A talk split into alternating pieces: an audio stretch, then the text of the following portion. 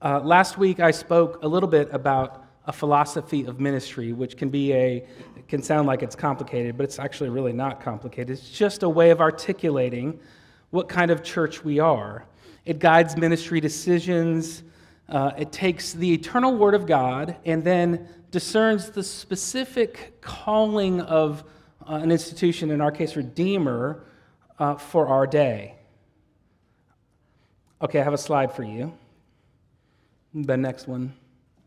It's probably actually, yeah, let's see. Okay, so Caitlin and I are still working, by which I mean Caitlin is still working on the graphics. So you're getting my bare bones, incredible graphic design right now. I thought that would be funnier. Um, the graphic will change, but the content won't. And we're going to start with the trunk, a philosophy of ministry.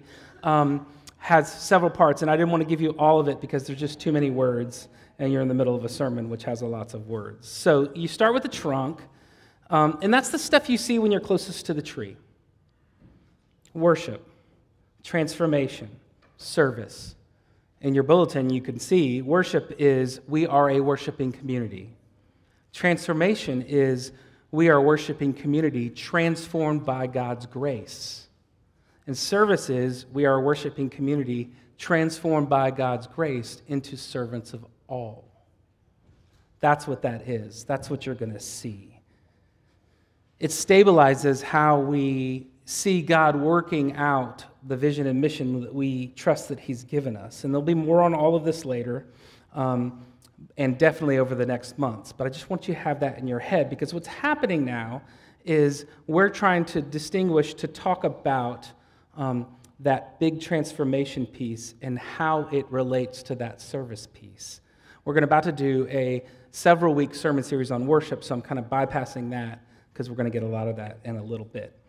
Um, and so last week I talked about um, that transformation piece, the gift of God's grace, that it is by grace, transformed by God's grace. And it is something that activates us activated by God, but activates us. And so that's what we're going to do today. We talked last week about the Father, the Son, and the Spirit in cahoots with one another, bringing forth his loving kindness in the world. And we have been a rebellious bunch of creatures.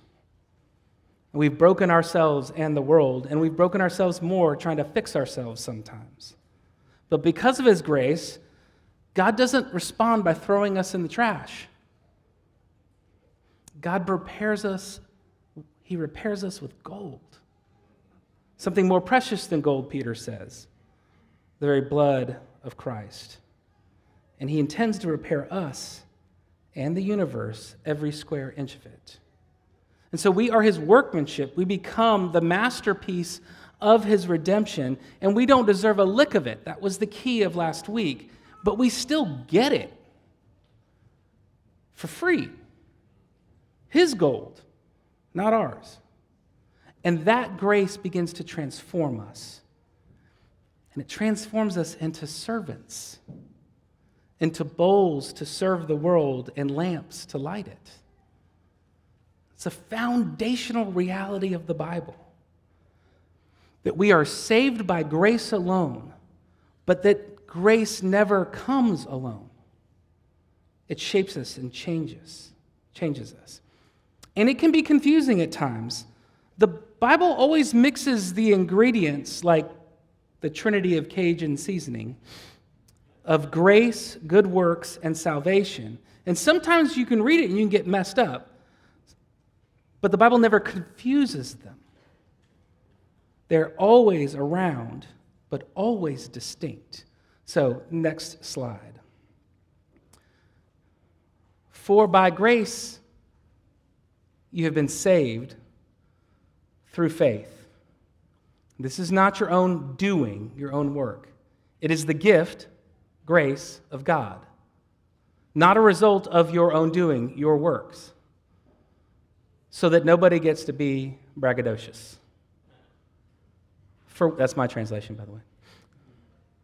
For we are his workmanship. We are his work created in Christ Jesus for good works, which God prepared beforehand that we should walk in them those good works.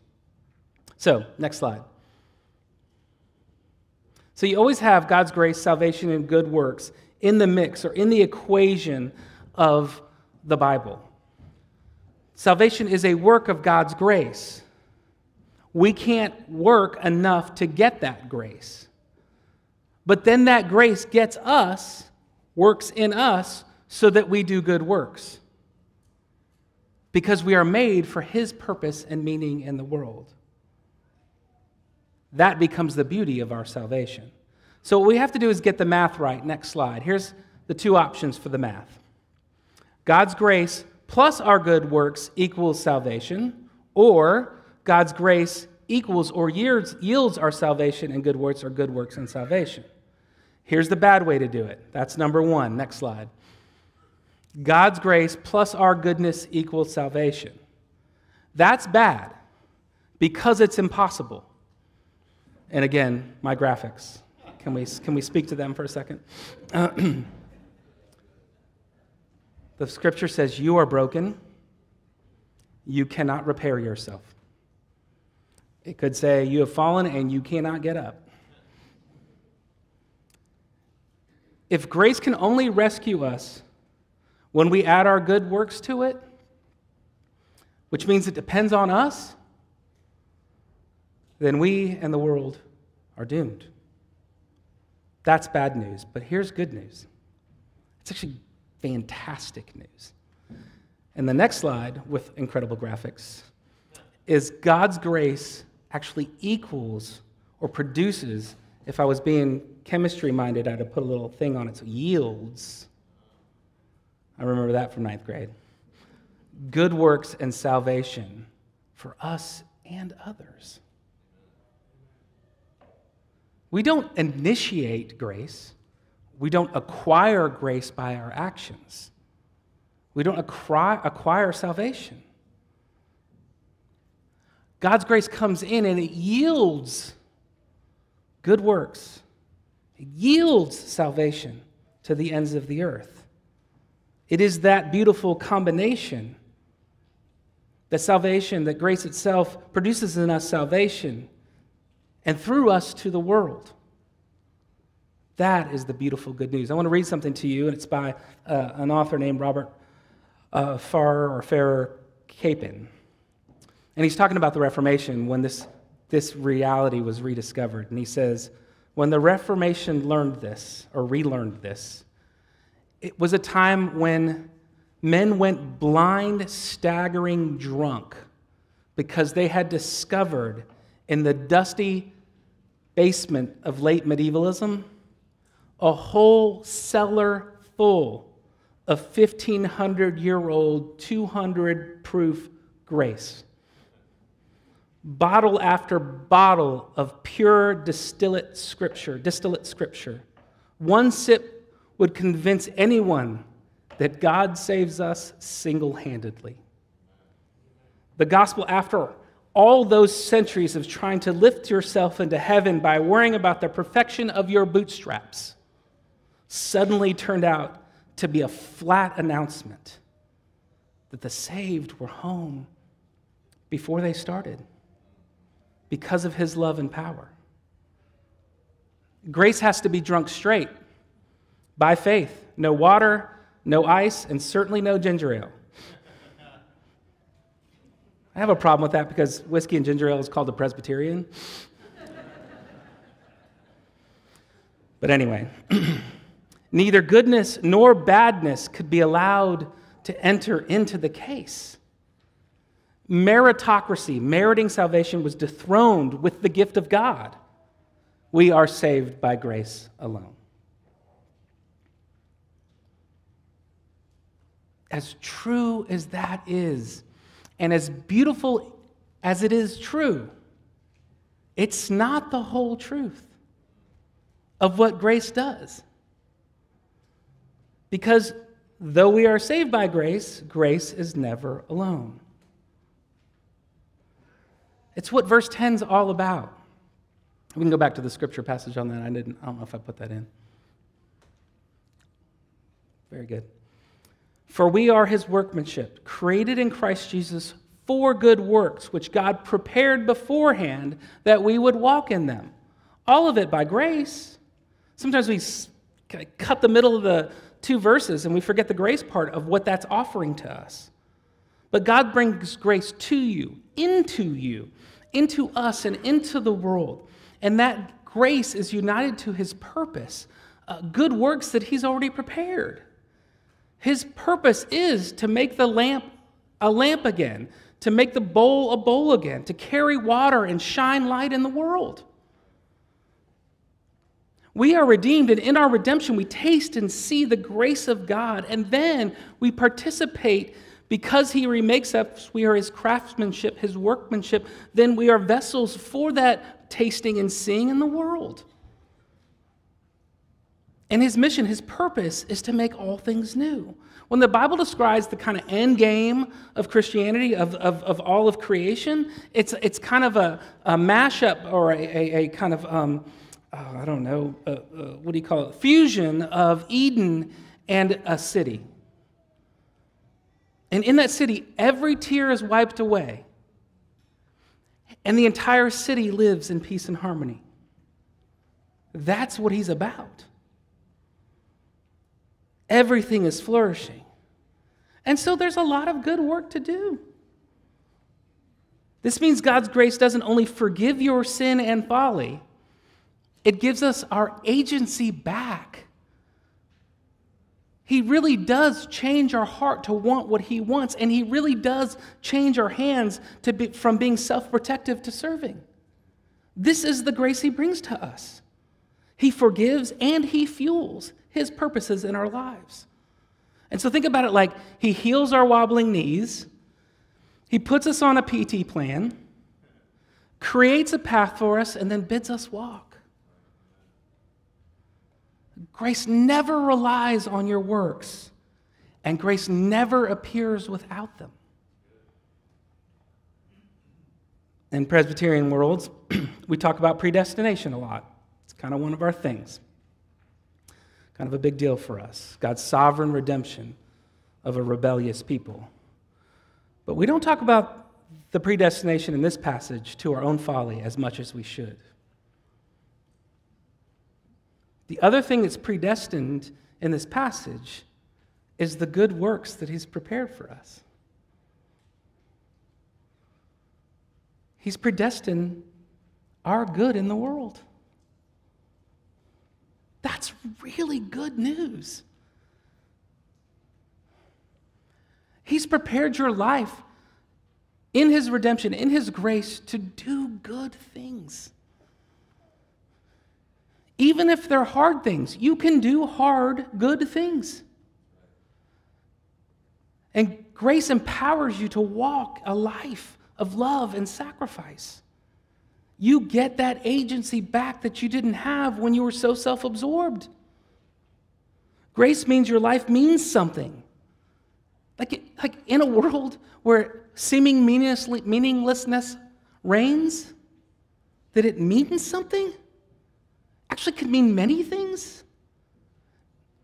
Now, hear me, please, especially young people. When I say you're meant to do something, that's not pressure, that's invitation. Because it's born of grace. You don't know the meaning. Heck, I'm almost 50. I still figuring it out. Last week I was sure I was going to law school.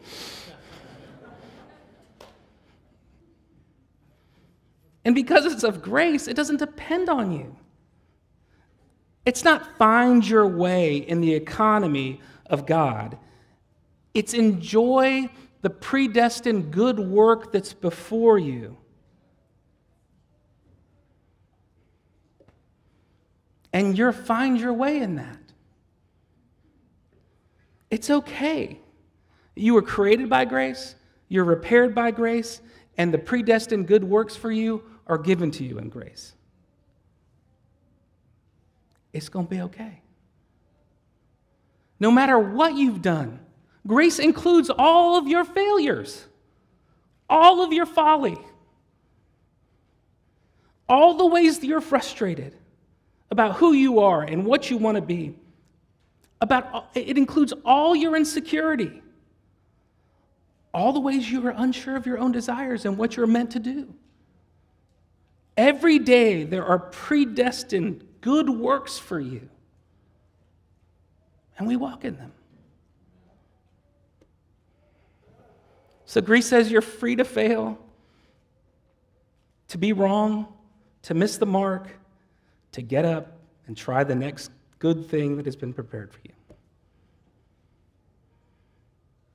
We don't know what those are going to be.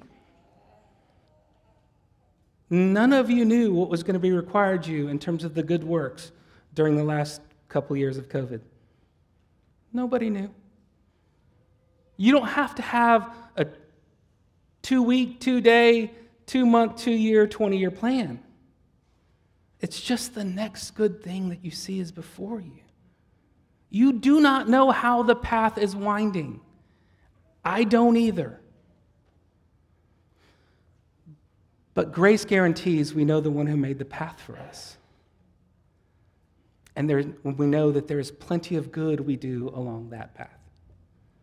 And that's where the meaning comes in. You don't make meaning happen. God brings meaning to the world, and He's predestined good works for you out of His grace to help you discern what that is. My psychiatrist recommended, you could say prescribed, um, reading uh, Viktor Frankl. This is the third wave of, um, well, it's from my PTSD, but it's from the third wave of kind of the Viennese psychotherapy. Oh, never mind.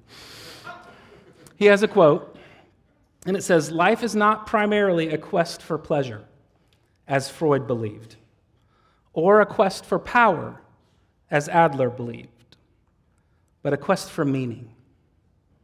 He's not wrong there. And what makes that so amazing is that those key insights for Frankl came while he was in a concentration camp. On the front of many concentration camps, there is the phrase, Arbeit macht frei, work makes you free. Could be read on the iron gates of many of them. That is an equation without God's grace.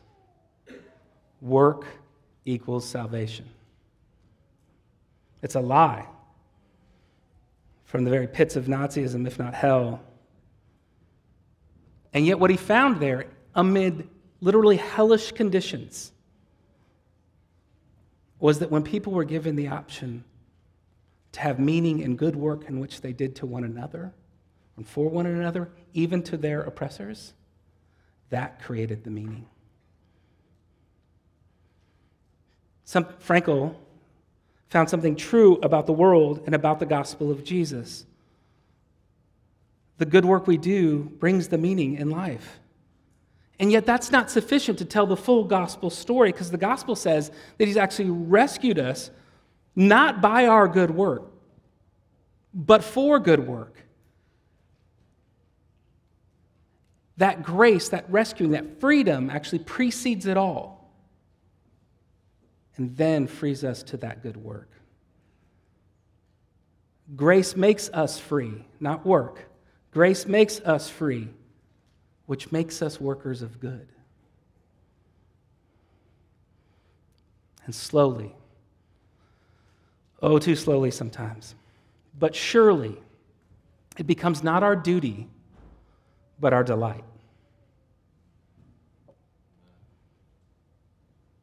You don't have to make up what you're meant for. You certainly don't have to know exactly what it is. God's giving you good work this day and tomorrow to do that good work and the fountain of grace that He's given us. You are given meaning, you don't acquire meaning. So, God is preparing for has repaired, has repaired you by his grace alone. You don't work for it. And his grace has predestined good works for you not to work for grace, but because of grace you work. That's where meaning comes in.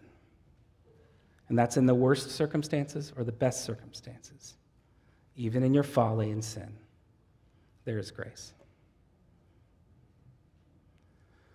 So I've been thinking of a way to kind of talk about this in terms of another metaphor of walking. And so here you go. It's my best shot right now. Grace is a wave. Again, graphics immaculate. God has hurled a wave of grace and love that crashes into us and through us into the world. Kids, anybody go to the beach? Anybody play in the ocean? Pretty awesome. Pretty awesome. You know what you do when you want to ride a wave? You sit there and you wait for it, and then you jump. That's it. Then you let that power and that force take you along. It's so much fun. And all you do is wait and receive the wave. All you do is jump, that's the faith part, into the wave. All the fun, all the joy of a wave is precisely because it's outside of your control. If you haven't been at Redeemer very long, my dad was born and raised and retired in Hawaii. So I'm not lying when I say I've seen the most beautiful waves in the world. Humble brag. if you stand up on the favorite part that I like to, to, to look at the ocean, uh, you see the Kaiwi Channel, which separates uh, Molokai and Oahu. And on a clear day, what you can see is not just the waves coming in, but these streams, like little highways of how fish travel and how others can travel in the middle of a 26 mile. You can't see, well, you can see the island, but you can't see all the way through. Anyway, there's these little currents that exist, little on ramps to further speed. The best canoe teams in Hawaii are the ones that find those currents or know where they are or know where they will be. And they just ride the waves. They barely have to paddle and it propels them with speeds that they can barely control themselves. Yes, it does take effort to follow Jesus. Jesus following Jesus is the hardest thing I ever do any day of my life. But grace means I catch waves and I catch currents. And it's still hard, but it's beautiful and it moves forward and it becomes good work. Not that earn, you can't earn a wave, but you can ride one. You don't create waves, you don't control waves, you don't contribute to waves. You get caught up in a wave. My metaphor might be breaking down, but I'm going to keep going. Paddling toward grace will make you sweat. It's effort, it's not passive. It's not merit, it's participation. The stage is set for grace. All around you is only grace.